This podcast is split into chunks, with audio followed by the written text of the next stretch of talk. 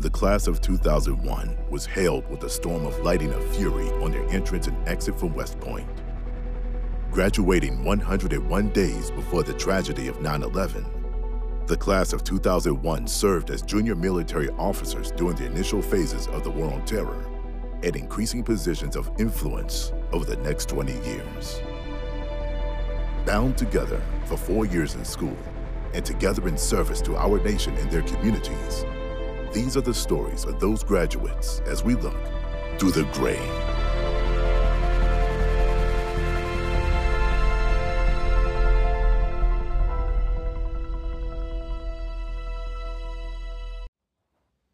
On this episode of Through the Gray, we'll be speaking with Brad Hunstable. Brad's hometown is Granbury, Texas. While at West Point, Brad was in Charlie Company, 4th Regiment, Cowboys, and Fox Company, 2nd Regiment, Zoo. Brad participated in the Fellowship for Christian Athletes and the Finance Club while at West Point. Brad branched adjutant general and served in various capacities around the world, working jobs for both the Army and the Department of Defense. Brad left active duty in 2005. Brad worked as an engineering development manager at Hillwood Real Estate till 2007. In March of 2007, Brad founded Ustream, a cloud based video streaming platform. In 2011, Brad became the CEO of Ustream. Ustream was purchased by IBM in January of 2016. In December of 2018, Brad founded Linear Labs, a smart electric motor company designed for the next generation of smarter energy utilization. April of 2020, Brad founded and served as the board of directors for Hayden's Corner. Hayden's Corner was established to address critical issues related to children. Brad earned a BS in Engineering Management from West Point in 2001 and a master's in Business and Administration, Engineering and Industrial Management from Ohio State University, the Fisher College of Business, in 2005. Through the Gray has its first sponsor, Urban Industrial Northwest. Urban Industrial Northwest is owned and operated by my childhood friend, Greg Hostetter. Greg and I grew up playing in the woods and hitting each other with sticks. I joined the military and Greg joined the trades. We both love the outdoors and the Pacific Northwest. Please visit his site and see the amazing work he and his team are creating. Urban Industrial Northwest is a furniture and fabrication company specializing in handcrafted products using heritage lumber deconstructed by architectural salvage companies from structures dating back to the late 1800s to early 1900s. Everything from their powder coated hardware to their top selling reclaimed wood desktops are carefully constructed by their team in shop to create one of a kind statement pieces for your home and office needs. Check them out on their Etsy store, Facebook, and Instagram, or give them a call at 360 703 6936 and mention this ad for a 20% military discount on your order. And to top it off, shipping is free straight to your door nationwide. Urban Industrial Northwest, giving wood a third life from tree to structure to an awesome piece of furniture. Morning, Brad. Hey, man, good morning. So, like we do with every episode, we open with why West Point? is, this, that the end of the question? That's the question. Why West Point? Man, you know, I grew up in a little small town in Texas called Granbury. My dad, we, we had a pretty modest upbringing, you know, but I always, probably like all of us, want to do something different. You know, this little town I was in was a little bit of a sleepy town. My classmates didn't seem to, my high school classmates weren't exactly global in terms of their vision or their or their desire to have an adventure. And I, I just felt like I wanted to do something different. And I uh, also had two brothers and sisters, and or I had a brother. I have a brother and a sister, and you know, in some ways, I, I was the oldest, and I was probably the overachiever and got the better grades and all that. And we again, we were modest. And and one day, I was flipping through. I I, I didn't have, I didn't come from a military background. My my, my grandfather was did serve in World War II on a Navy sub. He was a, uh, a sonar technician of some sort, but he never talked about it. And so I never really was exposed to anything in the military.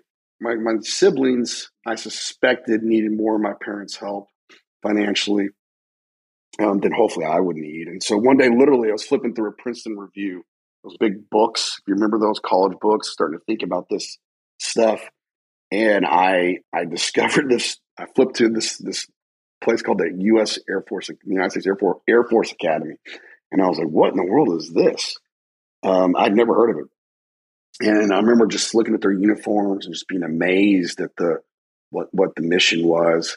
And I went to, so I wanted to go to the Air Force Academy originally. And I went, I wanted to go to, and I, and by, again, obviously it was free and you go serve in the military. And I like the discipline. I was like, wow, this really sort of fits my psyche. Um, and it's inspiring. And It seems exciting. And, and so I went to the Air Force Academy the sophomore year through a program called Summer Scientific as a high school kid and stayed overnight for a week. And, and West Point has something similar. I forget what it's called. And I was just blown away and excited about it all. And, and frankly, I wanted to fly. That was my dream. Um, I when I was a little kid, I wanted to be an astronaut very, very badly. Tried to go to space camp. I even applied for a scholarship, which I didn't get. Um, we couldn't afford to go, but I was, but that was my dream. And go to Summer Scientific and did that. Was again blown away. But you know, as you move through the process, everyone said, "Well, you should apply to all the academies." Started researching a little bit about West Point and a little bit about the Naval Academy. I was fairly certain I did not want to go to the Naval Academy. I did nothing about being on a boat inspires me at all. But I applied, and I applied to West Point as well. So I uh, go through the admissions process and did not get in the Air Force Academy. Um, I think my eyes were bad. Um, and I got what's called a Falcon Scholarship. They said, hey, you can come to this other place for a year and then you can come. And I was like, man, um, I want to, I want, I want to, I think I want to fly. And so my congressman at the time was a guy named Congressman Stenholm, and I bugged him to death to try to get me a nomination to go to West Point and the Air Force Academy, all these places. He knew I wanted to go to the Air Force Academy. I had a pretty thick file. And out of the blue one day, he calls me on the phone as this high school kid and was in DC. And I'd never talked to the guy. I just emailed his staff.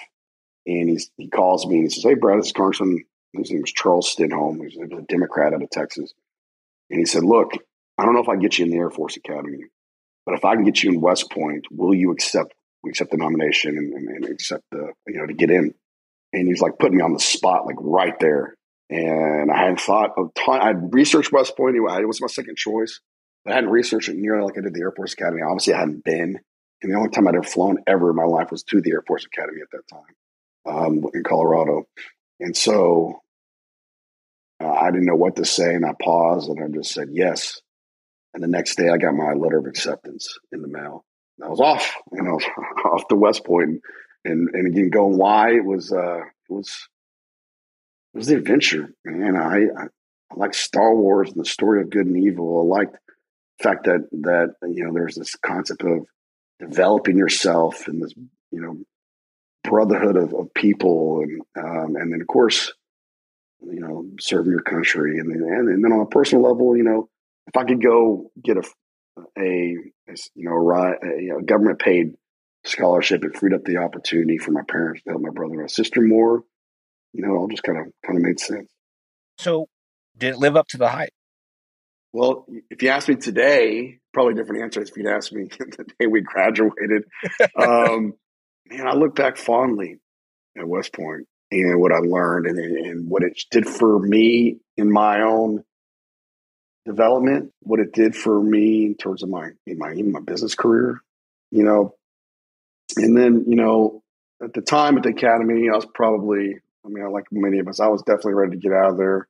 Probably was a little bit more cynical, not not on that extreme end of completely hating the academy, but I was, you know, there's some things that bug me. And and I was young and naive and thought I knew everything and all that kind of stuff, you know. But no, yeah, I look back and what a special experience. And if I had, to, oh, man, I think about this sometimes. If I had a chance to do it all over again, I would have seized that experience a lot more. You know, my daughter, just this last week, we took her to college. My my oldest daughter, to Mary Hardin Baylor in, in Texas, and my biggest piece of advice to her was: you got an opportunity, just seize it, learn, and absorb it, and and don't worry about the other stuff. Don't worry about that, and you know, I look back and I wish I'd done that more at West Point. If I'm being honest, I think I could have seized what an incredible opportunity we were all gifted with. It's it is something I'm, I'm very fond of. You were a an engineer major, engineer management, and you did fellowship for Christian athletes. and you did the finance club. So you were, you were relatively mm-hmm. active. What opportunities did you feel that you missed out on? When I first got to West Point, I was so gung ho, um, and I feel like I was in, performing very, very well through Beast and through plebe year. And then I sort of turned it off a little bit. Um, you know, I went through, and I don't know if anyone else went through this, but that whole slump of, well, all my friends are at other colleges having fun. And um, I had a, my wife now, April, and I were dating. We had a long distance relationship. That was really hard. And, and, and being candid, a distraction. Um, I was a little, I was immature around that kind of stuff, I think, a little bit. When I say what I didn't take, I, it'd be more one, it would be the education and the knowledge. I wish I just really absorbed it all more. Two, you know, I hit into a mode, cow and first a year a little bit more, do do what I need to do to get by. I mean, not completely, but there was an element of that. I know I could have I could have done a lot better. And forget even the, the results. I'm just talking about just absorbing it more. And then on the on the leadership side, you know, it's we're playing playing quote playing leadership at, at West Point.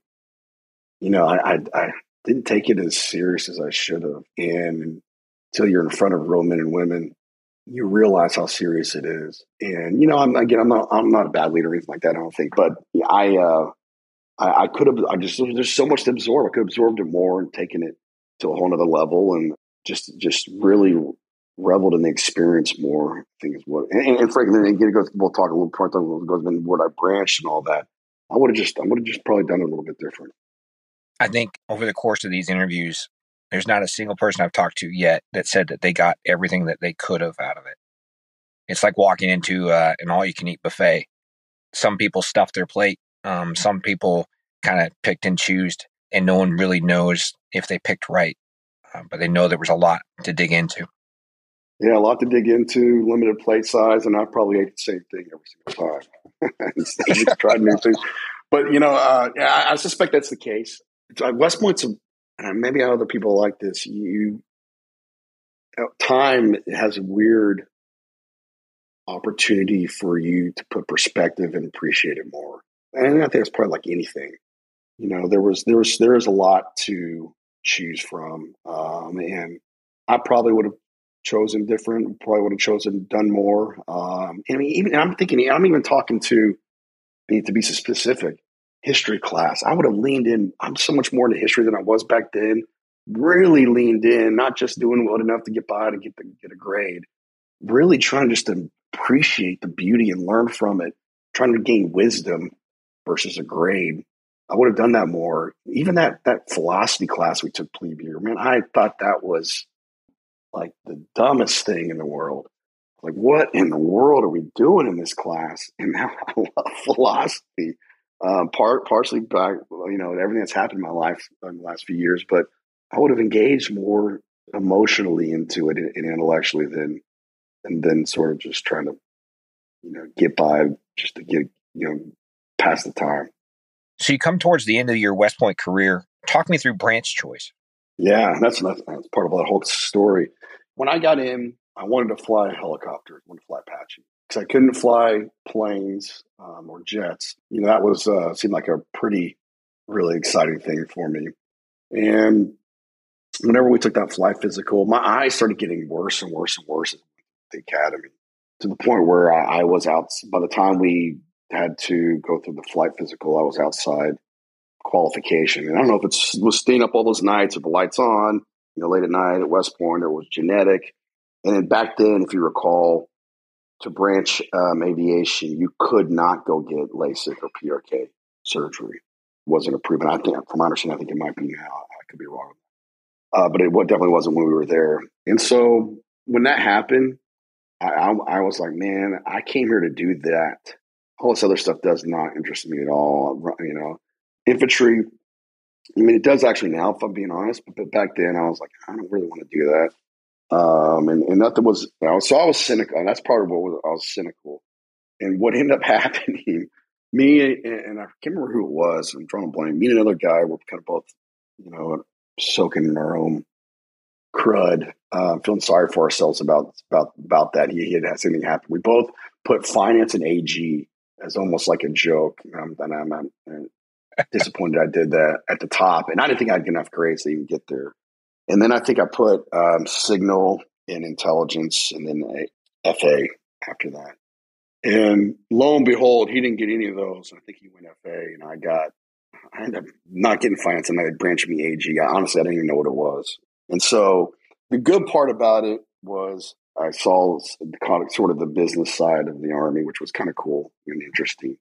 The downside of it was, you know, it was it wasn't nearly as high speed as I thought I, I, I could have done something really really cool. Particularly, I think I would have been fascinated by intelligence and signal, given my background. Um, those two would have fit me perfect. And the young, kind of naive, sort of a little bit immature kid in me came out in those moments, and that's what ended up ended up branching. And you know, I'm, I'm proud. I worked hard for the army and proud of it, but um, I didn't do anything crazy exciting, um, unfortunately. So, talk me through the transition from your military service to Ohio State. Yeah, so I was stationed at Fort Riley, and they moved me to Columbus, Ohio. There was a little post, little little uh, processing center there that the AG guys do that I went to, and again, I didn't choose it. They, that's where they sent me. And so, being in Columbus, Ohio, I'm not from Ohio. I'm not from Columbus. If you've been to Columbus, that whole town revolves around Ohio State. And it's kind of hard to be there. It's kind of being in, in Dallas and not liking the Dallas Cowboys. Probably it's even more intense. You can't you can't like the Columbus Buckeyes, uh, the Ohio State Buckeyes. And so I was going to get out, and I knew I wanted to do business, something in business. I didn't know much about it, and I decided to uh, you know go get my MBA at Ohio State. I was there already. David Fisher College of Business is a good pro, was, was a well regarded program. And I knew I needed some baseline because I need I don't really know much about anything business related. Although I feel like I, well, I always had an entrepreneurial mind. I mean, I am a entrepreneur mindset. There's just no doubt about it. Which which is a uh, in some respects is is not ideal for the military. In other respects, it's actually fantastic. So I knew I, so I had that in my blood, and, and I was there and decided to, to, while I'm there and I'm starting a family, I'll, I'll go to Ohio State get my MBA. The transition after getting your MBA and then getting out of the military, how'd that go? When I got out, um, I didn't know what I wanted to, to do exactly. Um, I started liking my career has kind of been an interesting one. Um, I start I started being fascinated by real estate. You know, you think back in that time frame, the market was pretty hot. It was before 08. And this, I Mark Hildebrand, who was a, the colonel of the 937th 37th Engineering Group that I was in, West Point guy, um, started working for a company out of Dallas Fort Worth called Hillwood, which is owned by the Ross Perot Jr. And um, I made some contacts with those guys and was able to get a job at in a real estate development firm called Hillwood with no experience. And frankly, the only reason they hired me, I mean, we're talking one of the top develop, real estate development firms in the country. Um, I'd never done it. I was long removed from any kind of engineering mindset. I got in because of West Point. I mean, the connections to West Point and me just telling them, look, I will sweep the floors, whatever you need. Let me learn and just absorb. And they they uh, they bought it or whatever. So they let me in. Um, luckily, there's a bunch of West Pointers that work for them, and, and, it, and, it, really was was a good thing for me.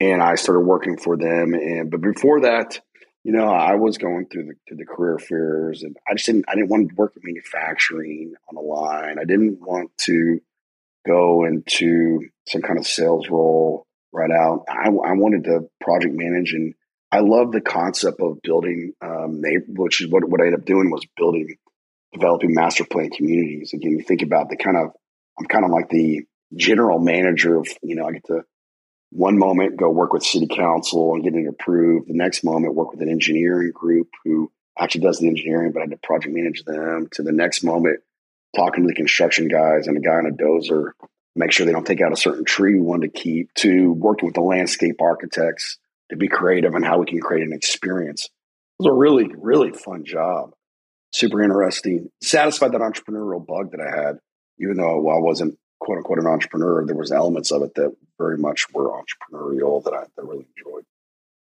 And then you take a great job with a great company and you make a huge step, a huge risk. Talk me through Ustream. Yeah, sometimes I wonder why and how I did that. But you know, uh, well, part of it, part of it was in 2008, the real estate market, nine, if you remember, started going downhill. When the economy starts to turn, new property, new development is, slows down significantly. And so I knew Hillwood was going to slow down, and then the question would be, what do I have left to do? And then would they lay me off and all this sort of stuff? I don't know if they would, but but that was part of it. The other part of it, I was always a little bit of a computer geek. That's why Signal I think would have been cool for me to branch, and I didn't. But but when I was a kid, I ran a, a bulletin board service, and my dad was always you know buying good computers, and so I was self taught programmer. Um, that ADA course we remember we took, I aced that. When, I mean, I was I love that world of the internet emerging, and and, I, and so I always stayed involved in it somehow. I decided with a couple different guys to sort of mess around and build a website and start a little thing on the side. And it just absolutely exploded. And so I was looking at the market in 08. As much as I love Hillwood, fantastic culture, deeply great relationships that I built with, with all the leadership there. You know, and then this thing just takes off. And I was looking at myself. I just had my second kid, Hayden, and and I thought to myself, look, I'm young if I go bankrupt, it won't be that big a deal. I want to do something big. I got this real estate thing figured out, but it's kind of now it's just doing the same thing over and over, which I don't like doing. And look at this thing, just kind of early signs of something really special. YouTube had just sold for a billion dollars, and I'm looking at it going, all right, well, let's maybe, maybe I'll take a shot at this, and and decided to uh, I didn't know anything about fundraising and venture capital, and and frankly, I didn't know anything about building an internet company. And me and another guy named John Ham, who was a West Point guy also, and our third co-founder is a guy named uh, Gyula Feher, who was our, our CTO. I left Hillwood and packed up my bags and went to Silicon Valley and said, I'm just going to try to figure it out. And told my wife I'll be back when I figure it out. Lived in a hotel for six months and it was interesting. And as I was quitting Hillwood, um, this was an important step. You know, I went to Ross Jr., who I have a tremendous amount of respect for. He's an incredible leader, an incredible person. And I said, look, I'm going to take a shot at this deal. And I, you know, I don't know, you know, I think I'm young enough to, if it fails, I'm young enough to recover. And I just, something's just telling me to go swing for this. Told him the idea. And frankly, he, I don't think he totally grasped the concept and that was okay. And he said, well, in fact, he told me he didn't grasp the concept. But um, he said, "Look, Brett, I believe in you, and um, I'd like to invest." And I said, "Oh no, no, it's okay. You know, um, I don't need to take. You know, it's okay." And he goes, "No, you're going to need some money." And he pulled out his checkbook and wrote me a two hundred fifty thousand dollar check. He said, "Send me the documents when you get a chance. I'd like to be your first investor." Because I know nothing about what you're trying to do, but I'm, I'm betting on you. Gave us the first check that we then allowed us to go, you know, go to Silicon Valley and you know, try to try to figure it out. So that, you know, all worked out. Wow. How did you navigate that transition and learning venture capital, learning the process of taking an online, really web based service public? A lot of my intuition came from those early days as a kid running running what's called a bulletin board service. So before the internet was around, people had modems. You could call into someone else's computer and you had a sort of front end login. Uh, and there were other companies that did that at grand scale. Think AOL, think CompuServe. There were others. And I had a, and even before those guys got big, I had a small version of that. So people could call into my computer and I eventually could take like 10 calls at a time. They would get some little, little front end. They could play games, they download files, they could chat, they could send messages. And again, this what was called a bulletin board service. And I was 11, 12 at the time. and I did that to about 18 through through high school. And that gave me just a lot of sort of interests and maybe some intuition around how to create an experience where people can um, enjoy something virtually. And I always stayed in researching and playing with different applications in that world. And so, so I feel like I had a natural intuition around that to a certain extent. Um, I was lucky enough to have a very technical co-founder who was Gyula Feher. you can't do it without him. Truly build scale and and hire the, the engineers or help me hire help us hire the engineers. He was key. And then it was a just a massive culture shock going to San Francisco and building in Silicon Valley in 2008 or whenever it was. And so that was interesting, partially because, you know, I was in the Army and, you know, been going to West Point, been in the Army, and then being at Hillwood. Hillwood still was very suit and collar or suit and tie, very, very, very efficiently ran, very, again, sort of bunch of military guys in there to a, a pretty different mindset in Silicon Valley. That was interesting. I had to learn how to communicate with a different audience that I've never really had a lot of interaction with. And frankly, there was a lot of, in the early days, there was a lot of cynicism towards me and judgment being from the army. And what do you know? You don't know anything about this world. And we had to navigate that. And so luckily we found a, a venture capitalist who placed a bet on us. And then one of those things like behind, once you're successful, no one cares. But in the early days, navigating all the anti-military sentiment and from Texas, you know, you're redneck. I, I heard all these things while I was out there, very judgmental, which by the they associated all those things as not intelligent. Um, Army, Texan, dumb. And so that was the way to navigate all that stuff. And so I had to build, so I had to build relationships, I had to build trust. And that really forced me to get out and hustle and figure just, I mean, I, I hustled meeting everybody I could meet with, from lawyers and develop relations on the legal side to investors to, to executives that knew the space and sort of understanding the trends. I did I think I did a pretty good job. I mean, I was still am friends with everybody from Jack Dorsey and a lot of these internet founders. We all kind of grew up at the same time. So that was another beautiful part as we were entering a, a new wave of internet companies. And it was a it was a smaller community than you may think. And so as I had a, a, a little bit of capital and, and, and starting to get a little bit of a brand, suddenly I had access to all these other great internet pioneers of, of this era and, and, you know, started learning from them. Do you mind if I dig in a little bit on that? Building trust, not looking desperate, not looking like a shyster or a, a snake oil salesman.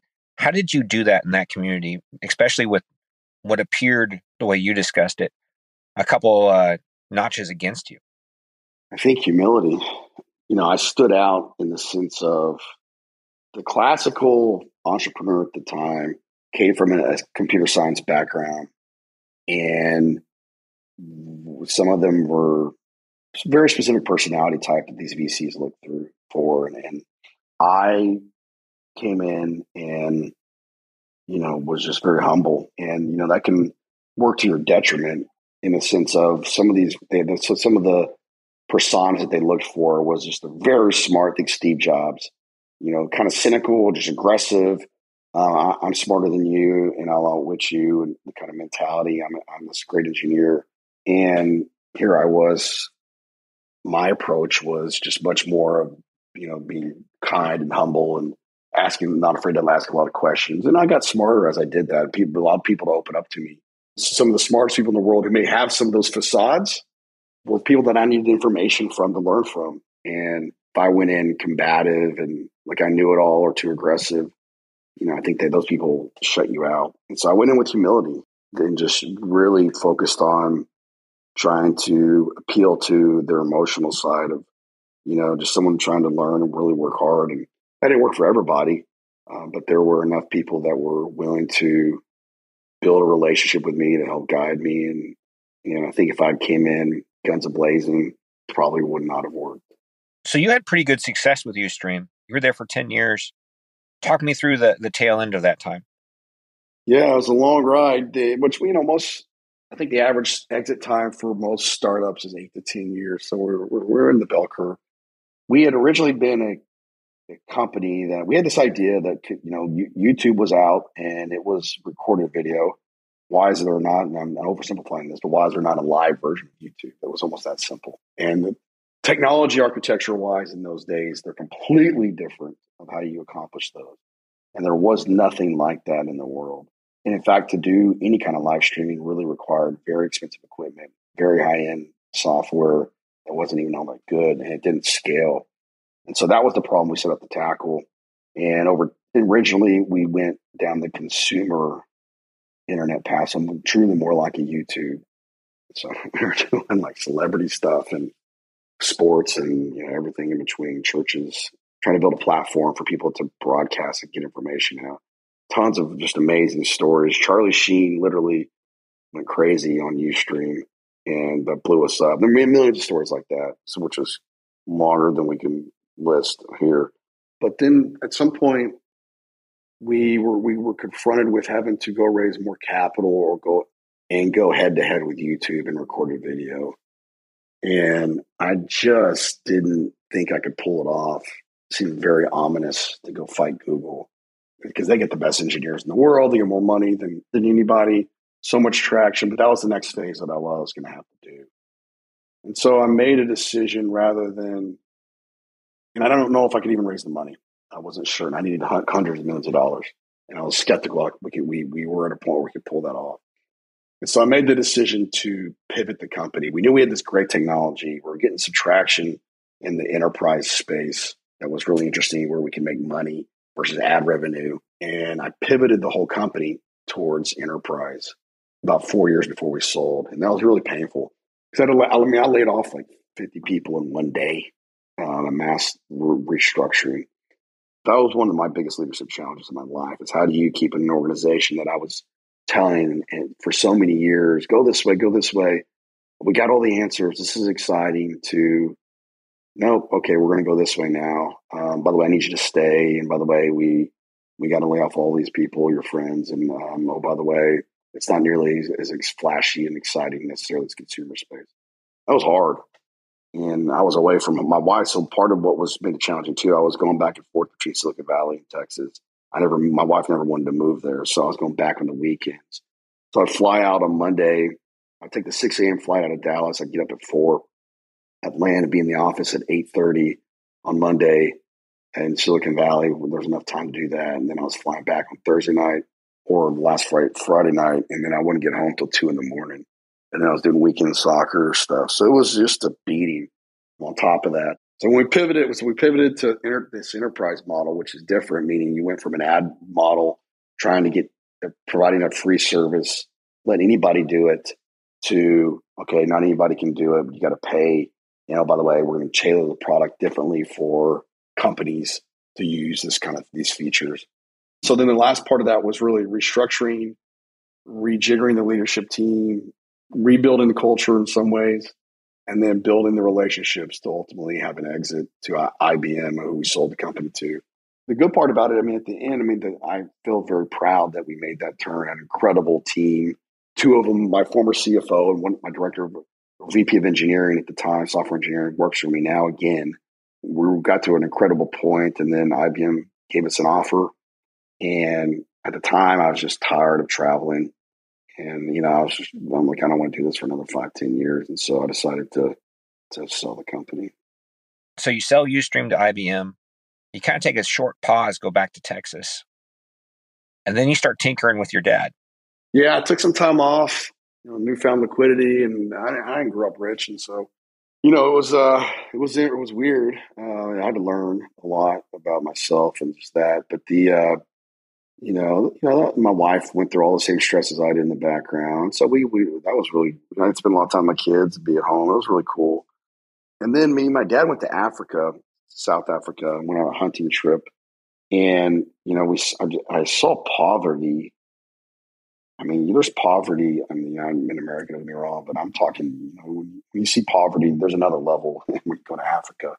It just broke my heart. And it got me thinking just about human suffering and I'd become close to a group called Charity Water, which was trying to solve clean water for places like Africa. And at the time, they had told me like 2 million people, which is still, I think the number has actually gone up. 2 million people a year die from a lack of clean water. And I was, and I was like, what? This day and age, 2 million people die a year? That's awful. And so I just got back from Africa. I saw poverty. I'm talking to this clean water, uh, charity water group. And my dad um, hadn't seen him a ton because I'd been obviously West Point in the Army and then I was Silicon Valley. So, you know, not that we had grown apart or anything, but, you know, we uh, just, he was getting older. And, and I was like, why don't we do a father son project? My dad's a really smart guy. He's a classical inventor, really incredible, truly a true build and invent things with his hands kind of guy. And uh, in fact, he used to, our, our car garages as a kid were always his laboratories. he jokingly says, I didn't know car garages were for cars because he builds things in his lab. That's what he's always been like that.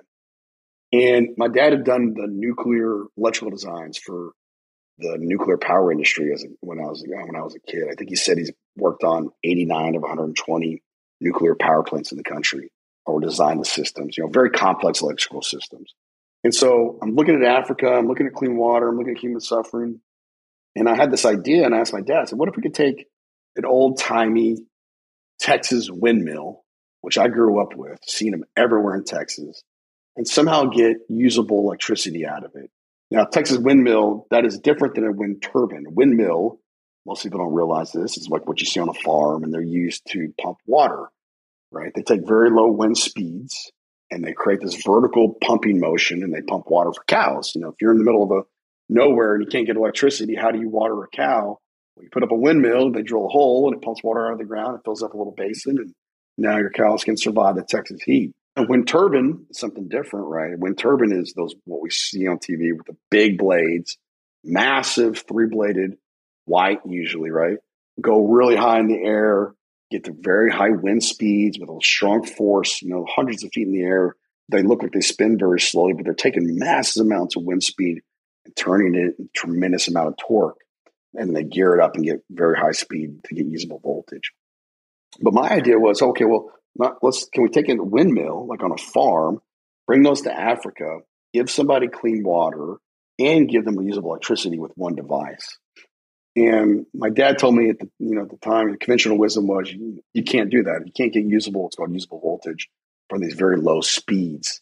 It's just not possible. In fact, if you go to like these windmill companies, they say don't ask us if these generate electricity. They don't. They, they're not for that. They're for pumping water, so don't even ask. And I remember thinking, well, Dad, look, you're getting older. I haven't seen you in a while. You know, I got time now. What if we try to solve a crazy world problem like this? he's like, well, it can't be solved. But man, what if it could? Kind of what I'm saying. Like, let's. Everyone says that we can't. Let's say, let's see if we could. Because if we could, I could take this device. I could go to. We could go put it in a village in Africa. I'd give someone clean water, which we know for a fact people die from lack of clean water. But you could also bury a hot water heater, put a battery in there, save that electricity that you generated. They could. Someone could go wash their hands before meals. Um, you could get hot water quicker than having to go haul firewood from two miles out.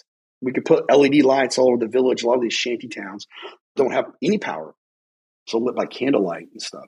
And so to me, I was like, we could change vast parts of the world. All right, let's try it. So we we spent some money, built them a little shop, bought all this equipment, and we you know we got to work. And I should say he got to work. I was just picking up whatever tools he told me to pick up. Through that process, uh, he made a discovery in a new type of electric machine that originally was a linear generator, which it's hard to describe over audio, uh, but we created a linear generator, which is why the company is called Linear Labs, which then led into an entire portfolio of electric machines. So we have linear motors and generators, linear and rotary. And so from once we solved it, I realized we may have a commercial opportunity. And rather than go this nonprofit route, because it still needed a lot of development, a lot of money to go get it to where it needed to be, I don't I didn't think I could raise money for a nonprofit to go take on a risky technology investment. But I knew I could for being from a venture capital world. I knew I could for a company that can generate revenue. And so uh, I put a bunch of money in and then used some of my contacts with Silicon Valley to raise an initial round and built this company that I'm now running called Linear Labs. And there's a couple parts of this I want to uh, dig into is one, the focus on Dallas Fort Worth, or as you're starting to talk it, Fort Worth, Dallas forward. And then two, the small engine, small generator side. Can you talk me through those two elements of uh, Linear Labs? Yeah, I mean, on Fort Worth, I mean, I'm, I, the suburb I grew up in, Granbury, is a suburb of Fort Worth. And so when I was in Silicon Valley, it always bugged me. I love Texas. I love Fort Worth. And I was building a company not where I grew up. So there was something that always just kind of didn't sit well with me on that. And frankly, and also I didn't want to travel. I'm like, I'm not doing the weekend thing at home anymore. Um, so I decided to do Fort Worth. And Fort Worth has a lot of, as I was researching it, I made it, regardless, I made a decision. I'm doing it Fort Worth. I don't care. Um, I don't want to, I'm not leaving my family anymore. And I want to stay near my parents. And so But Fort Worth had a lot of natural things that made it interesting potentially for a company like mine. We build the F 35 here. Bell Helicopter builds, builds helicopters here. So this is really robust, advanced manufacturing ecosystem around aerospace and Fort Worth that made it very natural to start a company like mine here. So that, that was good. And then two, uh, you know, that whole, you know, I'm, I'm going to try to help this area from here. Um, uh, why don't I do something here in my own hometown? So that was very key. And and then on the the small motor stuff, we originally, you know, 50% of the world's electricity passes through an electric motor. And so the motors are in everything, right? If you think about it, they're in obviously people think of Tesla, they're in cars now, mobility, they're in smaller vehicles like golf carts, they're in um, air conditioners, they're in pumps. There's probably in your house, there's probably 100 motors. I don't, make, I don't know what the number is. From everything from your ceiling fan to your refrigerator, right? All the way to very big stuff um, that are in oil and gas and big industrial applications. And then, of course, you got the whole generator side. Every motor is a generator. Every generator is a motor, right? They're just the opposite. It's another big market. And so, we speaking of the salad bar problem, we had the salad bar problem significantly when we started the company, which is where in the world do you start? I, I use the salad bar analogy as you walk up to the salad bar, you have a small plate, but everything looks good. You know, what are you going to put on your plate? It's very tough, tough, tough. Sounds may not sound that hard decision. That was a very hard decision. Where do we start with all the different ways we could go? And the decision we made was to start first on smaller motors, particularly one industry called what I call light electric vehicles. And the reason we chose that market over, because I get this out all the time, when are you going to be in a Tesla? Well, the problem with the automotive industry is it takes like five to eight years to even get your product in any of these vehicles. The, the design cycle is very long. On top of that, the automotive industry in particular is notorious for just beating you down on margin, right? And it would take an incredible amount of investment dollars to go and pull that off. Whether you, if you could, there's a lot of, a lot of dead bodies, for lack of a better word, startup dead bodies, and who have tried to go after the automotive industry first. And so I was like, okay, that doesn't seem that smart. So what what kind of framework could we use? And I came up with a framework that I like to call pain and velocity to try to give us some sort of structure on how we made the decision. And pain meaning what industries do we solve a real pain point for?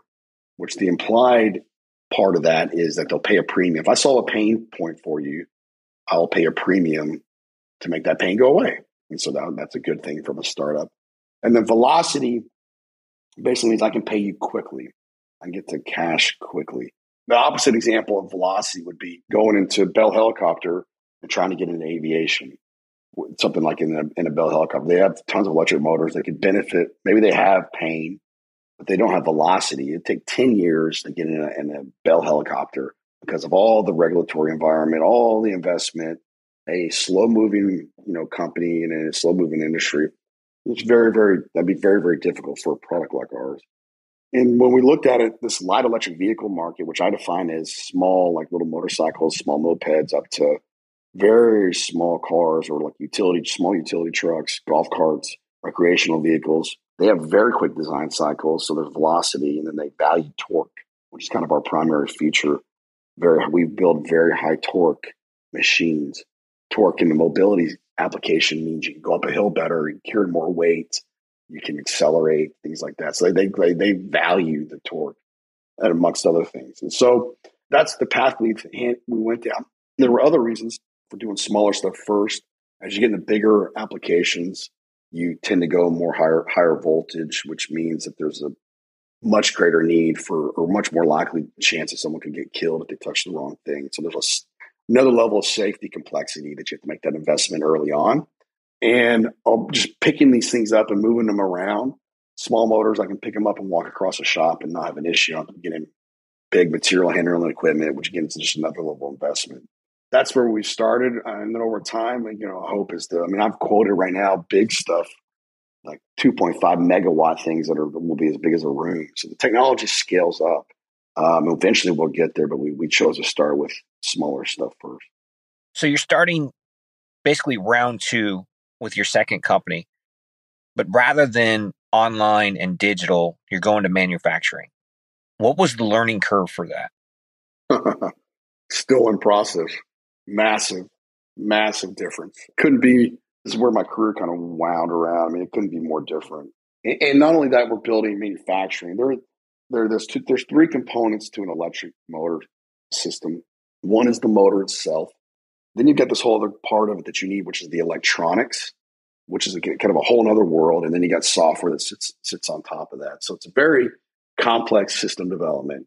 And um, going from pure software where the cycles are very fast, you know, you're just changing code, you're pushing things fast, you're, you're you can map it out and code into it. This was a different thing. And first was the R and D part, which was we're talking what's called multi-level physics, and so you we bring in all these different forces. So think thermal forces, which is heat. you've got mechanical forces. You've got uh, magnetic forces. You got electricity. You know all these things on and on. So you got to go through that whole process. And oh, by the way, you got to figure out how, how to build it. Elon Musk, I think, has famously said, "It's easy to build one. It's hard to build ten thousand. So software doesn't have. You know, there's no manufacturing equipment and software. There's no supply chain logistics and software. So there, there was just a whole another aspect of complexity. There's zero chance I could have pulled this off early in my days. I mean, only the only reason I even remotely have a chance is because I, I cut my teeth at Ustream, and, and then I'm through that process is smart enough to know I need to hire a lot of smart people that are way smarter than me on this stuff. So I brought in early Tesla people, people from General Motors, people who've built motors before, designed motors before. And so I brought in, you know, really industry experts, if you will. Uh, that, but it, it, couldn't be. It's it's it's just it's so much different. I mean, I, and frankly, I'm, st- I'm still learning every day.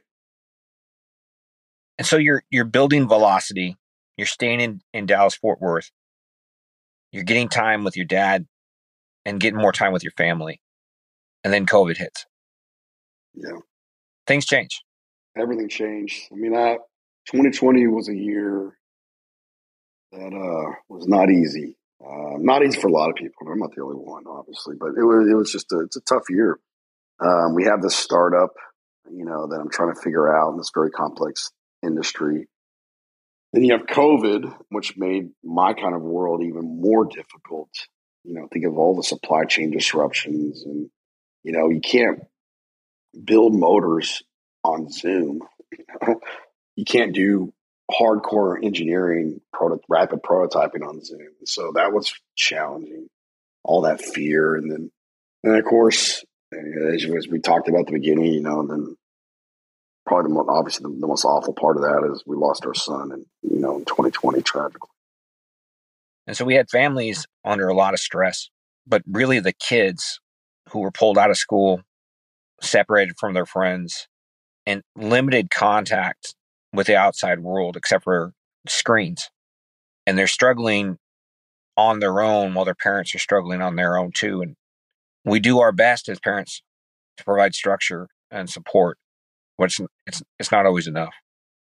Yeah, I mean, it's it was. Uh, think about it. 2020. Not that I want to get political, but you know, COVID was awful for so many people right? Awful disease, awful virus, awful thing to contract, particularly if you're high risk, awful way, you know, to, to pass away. I mean, what an awful, heartbreaking thing and just horrific and, and unfortunate and awful. There's no other way to put it. And, you know, flip side of it all, disrupting society like we did and disrupting kids is, is, is awful too. Right? You know, the world is different than when we were kids and then when our parents were kids and our grandparents were kids. And and you know the shutdown of of of the global order was a really really really tough thing. It's one that i would argue and submit to you has massive unknowns and unintended consequences and you know reverberations that will last for many many decades um, all the way down to you know youth development. Really tough deal. In a horrible day and a temporary mistake that has long term consequences, Hayden takes his life. Yeah, you know, it was um, story around Hayden. You know, we um, December 2020 or December 2019, he had asked for a computer monitor. A lot of his generation were playing video games, you know, Xbox and PlayStation and P- on PC, particularly a game called Fortnite, which a lot of parents probably know. Uh, especially boys were playing this game like crazy. And so he wanted a new monitor, and so we bought him a Dell monitor for Christmas. That's that's what he wanted for his Christmas present. It was a nice LCD monitor, you know, little, being like a little bit bigger than a normal computer screen, so he could see everything. And so we bought that for him. He was very excited. And in February of 2020, this is right before COVID really started hitting, uh, going deep. He was playing it, and you know, like a lot of kids that I've seen from Fortnite, he got mad at the game. I used to get mad at games, but he got mad at the game. He threw his controller down. And The controller bounced off the desk and hit the LCD monitor. And, if you've ever cracked an LCD monitor, you know, there's really no way to fix it. One little crack can cause the whole thing to sort of disrupt, right? All the little crystals or whatever is in there, chemicals or whatever. And so um, he came down. He comes down and tells me tells me in February, and I was and I was like, dude, well, you're not getting another one, and you know I don't care about the monitor, but I do care how you react to it. And you can't can't get mad at these games, man. It's ridiculous.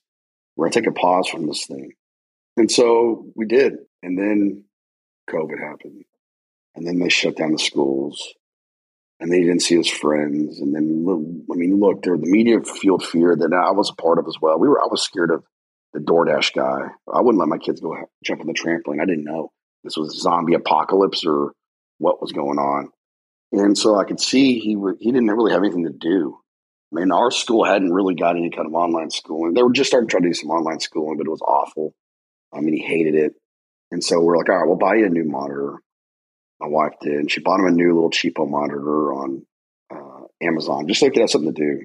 And on April 17, 2020, it was a beautiful sunny day. My uh, water well in my house broke. And I called my dad and said, Hey, man, my water well broke. Would you come over? And I hadn't seen my dad since COVID, really. He, even though he, we kept working at Linear Labs, I didn't allow him to go in because he, would had a heart attack a couple years before. I was like, I just stay at home. I don't need you in. And so he comes over, and me, him, and Hayden worked on that water well, and it was a great time. And took us like three hours. And and we go inside, and um, I had to take a phone call, so I kiss Hayden on the head, and I go take a quick phone call. And my dad had to go, so he left. My wife took my oldest daughter to go pick up a friend of hers, my, my, little my oldest daughter. We kind of were feeling uh, this whole lockdown thing is kind of getting ridiculous. Let's have some of these kids need some sort of social life. And so we found a parent who was willing to let their daughter come over. So my wife was going to go pick her up. And my son's birthday was in four days. And we said, look, you can't have a birthday party because of COVID, but we'll let you have one friend if the parent will allow it. We had a kid who was going to come over in four days, and my son was real excited. He was going to get a new controller for his Xbox, and they were going to be able to play and hang out. And, and so he was really looking forward to that. And so I kissed him on the head, and he goes upstairs. And I took this quick little 30 minute phone call middle of the day and walked out of my office, and my uh, eight year old daughter came downstairs. She was still at home and said Hayden and hung himself. And I just, I just, I was like, what? I ran upstairs and, and I pulled him down and tried to administer uh, CPR and um, uh, couldn't save him. Poor little daughter. I tried to keep her away from him as much as I can. And, and I actually had an AED at the house, an electronic, an automatic electronic defibrillator. I bought it on Amazon a couple years before, and she ran down and got it, and I tried to get it to work, and we couldn't get it get it to work. And immediate aftermath for, for a couple days, we just didn't know how, where it came from. We were total shock, total shock. Son was normal, went through a cell phone, you know, no indications of anything like this. Just why would he do that? I was just with him, you know, what, you know, you're happy. Well, it doesn't make any sense. And we didn't really talk to my daughter much about it because of, you know, what she had seen. And she didn't see me a lot of what I tried. She saw some of me trying to save him because I needed to get my cell phone. She'd go run back and forth, and I sent her outside to the neighbors to go wait for the uh, the ambulance to come. Slowly, we pieced it together that he had uh, somehow got mad at the game and accidentally broke his monitor again. And in that, you know, rash of emotion and scared to get in trouble and just mad at himself and all those things, you know, made the made the decision he made. And you know, part of me thinks, and I know my son did not want to die. I know my son was mad. He was impulsive. And, you know, through this experience, I've, man, when your kid dies, you know, I guess one way you can go is you can just go with them. And there's a lot of parents that do that. And, or just drink yourself to death or take opioids or Xanax to death, you know, yourself and just keep, stay numb. I went on a path of trying to figure out what the heck, why would someone do this? How does, what does it mean? I, I didn't, I didn't know anything about suicide. Frankly, I was, uh, if you had asked me pre Hayden what suicide was, I would have been judgmental. I would have been selfish person, drug addict, or crazy. That would have, that would have been my perception. And what I've learned is that's just so far from the truth and not accurate in one ounce of data. And so what we've realized in youth, by the way, youth suicide is the second leading cause of death in kids 10 to 14.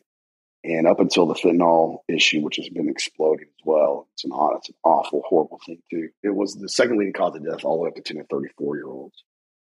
And so I'm like, wow, I didn't know the second most likely way my kids could die was they take their life.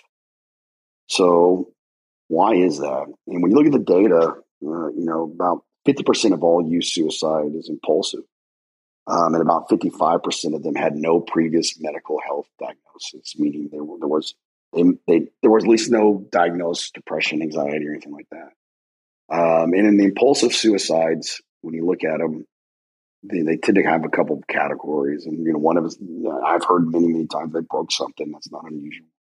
Um, another common one I hear is I broke up with my girlfriend or boyfriend and make an impulsive decision to do it. Another common one I hear is I got bullied at school, very common, and I decided to kill myself. And another common one is I got in a fight with my parent. And I did it impulsively. And you said, so then you sit back and say, well, why would a kid impulsively do that? Is something wrong with them or whatever? And, and part of part of it's physiological, meaning where they are in the development. So the prefrontal cortex, which is where we make rational decision making, is not fully developed until you're about 24, 25 years old. And youth, kids, tend to make decisions um, with the amygdala part of our brain, which which is the fight or flight system. Um, if you ever seen a kid who was tired and impulsive and cranky, you know, a lot of times it's a fight or flight decision making. And when you make a decision with your amygdala, which we all do still, you, you tend to black out. Now, you don't literally black out, but it's almost like a, you turn almost into a robot and you make a decision without you really thinking. The example I tell people is if my wife says something to me and I go back and I go, why'd you, what do you want? Something really curt. And if I roll it back and I'm like, why did I, I act like that? It's, it's a, it's an automatic amygdala fight or flight type of a response. And kids do that much more often than adults because they just don't have the tools. They certainly don't have the life experience to know that things will be okay. And so that's part of it. The other part of it, I believe, and this is where, you know, things are different. In about in 2008, 2007, we saw the iPhone come out. We saw the rise of social media. Think of Instagrams and Facebooks and TikTok type things. And these highly engaging, immersive, probably the right word, video games on Xbox and PlayStation came out where you could interact with headphones and these almost go into a world that's outside of reality, right? That really started happening in those years. And that's, in my opinion, directly correlated to what we saw in those years of a spike in, in youth mental health, reported depression, anxiety, ADHD, or um, um OCD, things like this, all happening at the same time. And so, my belief is a lot of what we're seeing in this wave of kids suffering is because of this. And so, I and I hear it a lot. You know, people say, "Well, these kids are just not made like they used to, or they're not tough." And you know, people in the old days were tough. Like, it's just one, if that's if that's the case, then we made them like that. So there's no one to blame but ourselves. But two, it's just it's just nonsense. There's nothing physiologically different than this generation than we were. I mean, from a from a DNA, from a chemicals, they're not there's not some mass issue with this group. I believe that this this is a big part of it. And then there's it's more complicated than that, but I, think, I do believe that it's a big part of it. Here's why. Here's what the data shows. There's a chemical in the brain called dopamine that uh, basically our motivation chemical. And we know, and it's black and white from the data, that these type of activities cause what spikes in dopamine. Think about it like this. If I look at a TikTok video for 10 seconds and I laugh, I got a little spike of dopamine. Now I go to the next TikTok video and I laugh, spike of dopamine. Next TikTok video, spike of dopamine. And so you're just constantly getting these dopamine hits. Then this industry, nice to be a part of it, calls it engagement. Quotes, engagement. What, what does engagement mean? Engagement really mean, basically means like I keep giving you dopamine hits to keep you on, in the app or I get you back into the app. Um, that's what that means. And the problem with consistent spikes in dopamine is it lowers what's called our baseline dopamine or our average dopamine. And the problem your average dopamine going down, which again is the motivation chemical, is it's really hard to raise back up. And so think of it kind of kind of depletes and it kind of fluctuates, but it goes down. It takes time for that to go back up. And when your dopamine is down, and lots of things can cause dopamine to go down, but dopamine's down, what, what is that in kids? What does that look like? What does that look like? It looks like depression, it looks like anxiety, it looks like impulsiveness, it looks like um, ADHD, things like that. They've done um, neural imaging, MRI scans of people's brains and kids who are uh, who play these things a lot, and you know, neurochemically, it looks just like a crack cocaine addict. So these things are highly addictive. And again, I'm overgeneralizing every kid because some kids, there's a lot of benefits to these things. Um, like anything, there's a, a light and a, and a, shadow, but a lot of kids suffer. We use a video game as an example. And Hayden, this is probably part of what happened. You play a video game, you're now you're kind of addicted to it. You want to play it a lot. So what, what kind of behaviors manifest itself? Well, you're on there a lot. You're probably not eating well. You're eating a bunch of crap food that you found in your pantry. You're staying up late. So now you're not getting good sleep, which we know is absolutely critical to mental health. And so you get this compounding effect that happens in someone's mental health. At the end of it, you I, have never heard anybody say this, but I, I've been saying it, which is I think as you do these things, you increase what someone's suicide risk factor is. Everybody, everybody, my argument, has a suicide risk factor. I don't care how great you are. I can, in the right circumstances, you can be broken to kill yourself. I believe with all my heart. Now, then that's, but your risk factor might be low, but in, it's a different set of circumstances. I can raise your risk factor and eventually break you. I mean, look at what CIA agents have done to people for years and kept in prisoner camps and stuff. You can be broken. And so it's not like these people, so these people are not people that we should shame or look down upon. No one wants to die. They want to escape pain, even if it's temporary and an impulse. It's a pain thing. No one wants to die, and I know that. I know that the, the data supports that, and suicide surviving individuals support that. There's a guy named Kevin Hines who I get to know. He jumped off the Golden Gate Bridge trying to kill himself, and he told me the second he let go, he wish he had never made that decision. And I've heard that from a lot of people. And so this stuff is it's super complicated and there's no right answer, but I do believe part of it is is foundational in habits. And and Hayden, you know, was playing video games more. I mean, we know it, he wasn't staying up all night, but he was doing it more. And I think that was part of it. Um, wasn't eating right. He wasn't getting exercise. Wasn't getting sunlight. We increased his risk factor. And what worries me about the pandemic and the shutdown is the results of that decision may not manifest itself for a very long time. And let me give you an example. If the shutdown happened, caused you to have a, a set of negative behaviors like that, then now you go back to school and you're still addicted to this game. Now you're addicted to this game or more so to TikTok. You don't study as much. You get what's a cascading effect on your life that can manifest itself potentially over your lifetime. And in psychology, there's a term called a, a reciprocal narrowing of optionality. And that's what's basically happening, meaning your options get worse based on decisions. A lot of psychologists call addiction a learned behavior on the same concept. So, an example would be if I drink a beer right now, suddenly, and I get a little drunk, my options for making good decisions got a little worse, right? And if I drink a lot of beers, I get hungover. Then I'm hungover. I wake up the next day. I go to work. I'm hungover at work. And so I don't perform as well, which causes me more anxiety. And so what do I do that next night? I drink again to make the anxiety go away and I make it worse. And you get, a compounding effect. You get narrowing, reciprocal narrowing of optionality to where I keep doing that, keep doing that to, to make it go away. And then I end up in a bad place. And then I, I become becomes risky, become a risk. And so I worry about that's what's happened to this generation. And, and the good news, the good news is, my belief is you can undo that. And so much of that is about just really getting back to good, solid behaviors. And I just, I, and, and adults are just as guilty of this as kids.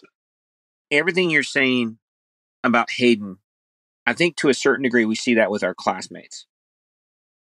That dopamine hit, whether it's by an electronic device, a video game, clicks on social media, you have a similar hit when you're overseas. The tension and the fear involved with being overseas at war, it gives you that rush. And I think similar to what your son had starting and developing, we see it in our classmates quite a bit. And when you stop getting that rush, what do you do to replace it? What do you do to get out of that deep, deep hole? Yeah. Obviously, our classmates, you know, have taken their lives and suffered from some of this stuff has been near and dear to my heart. And, you know, I do think my opinion, and I'm not been I'm not a doctor, just to be clear. I'm just talked to millions of tons of experts and in this world, you know, asking a lot of questions and reading everything I can read. But you know, I think there's a couple of different ways to slice this. That some of the stuff can overlap, some of the stuff might be different. I do think a set of circumstances where you're making decisions or you're in, in decisions where your dopamine is constantly being spiked and then lowered it, it does change you physiologically. And so that is no doubt something that, that is true. Um, and that could be, like you mentioned, at war, it could be playing a video game. You know, obviously, very, very different things. But I would suspect similar chemically. Now, I would put a bucket that is different, which would be trauma and PTSD, even in, in a little bit different category. So, so let me explain how I think about those two things differently as it relates to restoring dopamine and trying to trying to restore healthy habits. You know, when Hayden died, I had PTSD. I'll talk about that in a moment. But you know, I do believe, and I've and I've seen it for people who are suffering from depression, anxiety, um, whatever it may be. One way to really, and it's this is hard, but that really helps is good foundational habits. And there's a guy that I follow that I recommend anybody check him out on YouTube called Andrew Huberman. I think it's called the Huberman Labs. He's got a podcast. He's a neurobiologist or scientist of some sort out of Stanford. He's phenomenal.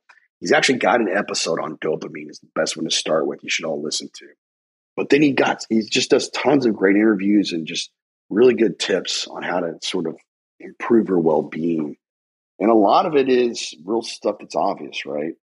Get exercise, get sleep. I mean, number number number one, number two, whichever way you want to put it, eat right, right? That stuff you can't don't discount how important that that is. And then you've got things like making sure you get sunlight. He talks about actually getting sunlight early in the morning when it's at about 10 degree angle, staring at this not at the sun, but in the sun's direction for two to three minutes and doing the same thing in the evening really helps your sleep. And he goes into why that is. He talks about things like breath work which is which I actually do Wim Hof breathing daily. There's a YouTube video you can follow him, but we know that increasing going through these breathwork exercises helps you a lot in terms of lowering your delta waves and sort of lowering your things called the parasympathetic nervous system, kind of taking the edge off, if you will. I do it every morning. I try to do it every night. And then there's another one that I do, which is which sounds weird, but doing cold showers and ice baths. One of the ways, one of the few ways we know to naturally increase dopamine is through a cold shower and a, or an ice bath. And they are not fun. I hate, I do it every morning and I hate it before I do it every morning, but I feel great afterwards. And it increases your dopamine for three to four hours. So there's a lot, I believe, of these natural ways that can just good life skills that are good for you or your, or your kids that are there that are just you can't discount that stuff. And that's like to me is like more than half the battle right there. But when you get beyond that and it's still not working, that's when things like counseling is so important. You know, when Hayden died, I, I developed really bad PTSD. I was having nightmares what I saw. And I wish it on no man. I know a lot of our classmates saw have seen awful things too. Um, worse than I've seen probably. But I had my, you know, that was my experience, and I was having nightmares. I mean, just the most horrific. I, I hated going to sleep. I was scared to go to sleep. I would have my anxiety would be crazy at night. I mean, just off the charts for no reason. It's anxiety. And then I'd go to bed and then I'd, I'd, have a nightmare of Hayden. And they were the most, not what happened. It was, it was worse stuff in some ways. I had a nightmare over and over of him on a, on a stake through his chest, screaming and writhing in pain, things like that. That were just like, what the heck? Classic kind of PTSD. And so, first step for me was to go to counseling. And, you know, a lot of people call it a shrink or people, there's a negative connotation. Man, what nonsense. Counseling is awesome. I still go today. I tell anybody to everybody, everybody in the world should go to counseling. And we used to call counseling, by the way, we used to get counseling from our grandmother or a great coach or a great mentor. We're losing a lot of that in society because we're all on our phones, right? So that's going away. But formalized counseling is a good thing. And I go, I happen to go to a biblical counselor. Um, I happen to believe, you know, he bridges science with sort of what scripture and gospel says, you know, God's love for hope. I think it's beautiful. And I've been really enjoyed it. But counseling, we know for a fact, can be very helpful. And we know when we talk about these things, the science is clear. The, the good counseling session usually involves this, the counselor listening and you talking. That's kind of what my experience and what I've heard when I've seen the data that that's what a good counseling session looks like. You talking about this, actually, there's something changes inside you, and you actually, in some ways, figure it out and start healing yourself, guided by a professional. It's very, very powerful. A lot of people say, "Well, I don't get along with the counselor," or "What kind of counselor should I use, and what kind of techniques?" The number, the top ten indicators of a successful counseling session or determining factors of a successful counseling session. Number one is the relationship with the counselor. Number two is the relationship with the counselor. Number three is the relationship with the counselor. Number four, blah, blah, blah, all the way ten. It's all about that relationship with the, the individual. If someone you who you trust and you feel like has your best interest at heart, that you're willing to open up on, your counseling session will be successful. And it's so, so, so, so powerful. And to me, between good financial habits and that, you can solve almost a lot of these problems. Now, eh, particularly things around just tr- classic depression and anxiety. Now, with, let's we'll transition a little bit to, to true PTSD. Those things are a little bit more complicated, right? These are learned responses in the body and the brain that are that are much more difficult to work through. And again, I'm not an expert on this. There are Andrew Huberman's got a great episode on PTSD, by the way. But I found things. Obviously, counseling was a part of that. Good foundational habits was a part of that. And look, if I go out drinking all night, I suffer, and my things come back, and things will creep back into my life. You know, so the good foundational habits are important. Obviously, counseling, and then, but I, I also do a thing called IASIS, I A S I S. It's low voltage stimulation to the brain. It's called transcranial direct current stimulation. You can't feel it, but it lowers your delta waves. I usually do it before I go a counseling session. IASIS. They have them all across the country. And I found that was really helpful. It takes the edge off. In fact, when we have a suicidal kid, what we try, what I try to do, we kind of get a little program where we try to get him into my my counselor. We do a set, we do IASIS treatment on them, and then they go into counseling. That's just something you should research or check out for yourself. You know, there's um, there's things like EMDR, which people may be aware of. It takes longer. And then there's all the new stuff that's coming out. And, and you know, some of the stuff's super controversial, like the psychedelic movement that's happening. But man, some of that stuff works. If you're at the point of, you know, you're you're giving up, why not try that? You got nothing to lose. There are all kinds of interesting data around ketamine treatments and to be able to, a lot of military guys go do ayahuasca There's things like this magic mushroom stuff, which again, that puts you in phase three trials, showing some positive sign. I'm not saying it's for everybody, and I do not believe it will heal you outright. For those at the edge of the uh, edge of the cliff, maybe it takes takes the edge off and allows you to start your healing, and through some of these other means. So I, I would encourage anybody who's really suffering to go research that stuff, and I think I think it helps. I think it's uh, apropos our class is known as the class of, of lightning and thunder, and we have a thunderstorm in the background. I, I appreciate your words today, Brad.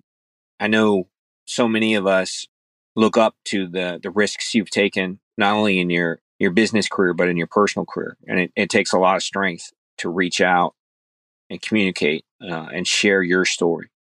So I appreciate you sharing today. it's my, my honor, and if I could just say, my one thing in closing is, as a person who has been on the other side of suicide, and to all our classmates, Man, I know how bad you're hurting if you are. But believe me, man, it's not the answer. All you're doing is passing the pain on to somebody else. When Greg took his life, Gallup, you know, we were trying to get him help. And I I was mentioning to you before we got on the recording, I got sent the video what he did moments after it happened. And I just dropped the phone and was just in shock. And it's just not the answer. There are solutions. And even if the tr- the VA solution is not working for you, traditional pharmaceuticals are not working for you. We got more solutions. Let's keep going because it's not the answer, man. It, it's it just sets off a nuclear bomb to everybody else, and I got to live with it for the rest of my life now. And again, I'm not faulting my son. I love him to death, and I and I and I'm not blaming my son. I'm not. I blame nobody more than I blame myself. It's just not the answer. And so, and if anybody's interested in some of these more latest research or has some knows a classmate, reach out to me. I know a lot about this world. I got lots of connections in all these different all these different areas, from experts, top of tier, across all of it, from the ayahuasca all the way to traditional counseling. So I mean, I, I know all these people. I can get you. I can get people to, to resources. Um, so please, please reach out to me. And the last thing I'll say for those who have kids, we made a movie called Almost 13. Shortly after Hayden died, I came we started using this phrase called conversations matter. And the reason we use that phrase, we believe that speaking with your kid about self harm is very important. What the experts say is by talking to your kid about self harm, you cannot cause them to kill themselves. That's a, that's a common misperception. They're going to find out about it one way or another. One way could be TikTok, one way could be a friend, one could be Hollywood, or they can find it about it from you in a very controlled and a very measured and loving and kind way. And if you watch the movie, we talk a little bit about how to have that conversation safely with your child. And the experts say you need to even start talking to them as young as eight about at least feelings. And, and I'll leave with this because the conversation goes a little bit like this. You sit your kid down and you say, Have you ever thought about harming yourself? And you use the word suicide. Have you ever thought about suicide? Do you know what that is? Uh, particularly if they're, if they're, you know, 10, 11, 12, 13. You can use that word. And depending on what they say, then the response is pretty much look, no matter what happens, there's nothing in this world that I would ever want you to do, nothing you could do that we would want, want you to harm yourself. And my expectation, keyword, my expectation is that when someone hurts you or you feel bad or if you ever have those thoughts, I mean, I want you to come tell me. Because there's nothing in this world that we can't fix if I know about it. And if I don't know about it, I can't help you fix it. And then if heaven forbid I'm not around, I want you to tell another trusted adult, a teacher, a grandparent or something, you know, maybe you're I'm not around. You can't tell them that's okay. Tell tell somebody. I want you to tell somebody that's okay. I got your back no matter what. And then if you are alone, heaven forbid, you have those thoughts, what can we do? What else can we do in that moment besides, you know, hurting ourselves? And you get them talking about, some people call it a happiness plan, but you say, you know, what, what else, what can we do to soothe or calm yourself in that moment until you can get help? And you actually try to get them talking about it because what our belief is and what the data shows is by having that conversation, it's sort of like creating a plan, if you will. You're creating some neural connections in the brain. You're role playing so that when it happens, maybe they have something to fall back to that conversation. Maybe they can follow that little piece of light and make it make a decision different than Hayden did. And then last thing I'll say, I had, a, I had a, I'll give you an example. I had a guy reach out to me after our video went viral. I think 100 million people, 150 million people, something crazy watched it. And he wrote me. I didn't know the guy. He said, "Hey, Brad, because of your video, I sat down and talked to my daughter about self harm, and I found out she was cutting herself and she was thinking about suicide. And I had no idea, but I sat down with her because of your video. So thank you so much. I really appreciate it." And I wrote him back and I said, "Man, that's great. Glad you guys are talking now. It's fantastic. Open line of feelings communications is how you is the first step in solving this, right?" And then he wrote me again a couple months later and he said, Brad, I got to tell you, my daughter tried to kill herself. And I was like, what? He goes, yeah, she's in the, she's in the ICU. She's in a coma, full organ failure. She's been unconscious for six days. We don't think she's going to make it. And I was just like, oh my God, I couldn't believe it. And so I prayed and, you know, asked Hayden to go and talk Jesus or whatever. Through the miracle of modern medicine or prayer and all the above, this young lady survived, right, with no no no physical long term damage. Um, little tough road ahead of her, no doubt, but no physical long term damage. And he writes me shortly thereafter, and he said, "Brad," he actually just wanted to talk to me on the phone, so he calls me He says, "Brad, I want to call you. I want to call you this time, and just tell you personally, I want to thank you for saving my daughter's life." And I said, "Man, I appreciate that, but." I didn't save your daughter's life, but that's very kind of you to say that. He goes, no, no, no, no, no. Let me tell you what what I didn't tell you before. What I didn't tell you is my daughter came down the stairs and uh, at the last second said, Daddy, I did something wrong. And she went unconscious and went into a seizure. What he told me and he, what he believes is had he not been having those conversations with her, she wouldn't have came and told him. And so, and that, that, that, that same thing, conversations matter extends to, to all of us as classmates and adults, man. We, I know we, we're, we're, we're getting after it as a class. I see you guys, everybody working together. Tell somebody, talk to your kids about it. And, you know, life is beautiful, man. I've been through this in the ashes of all this tragedy.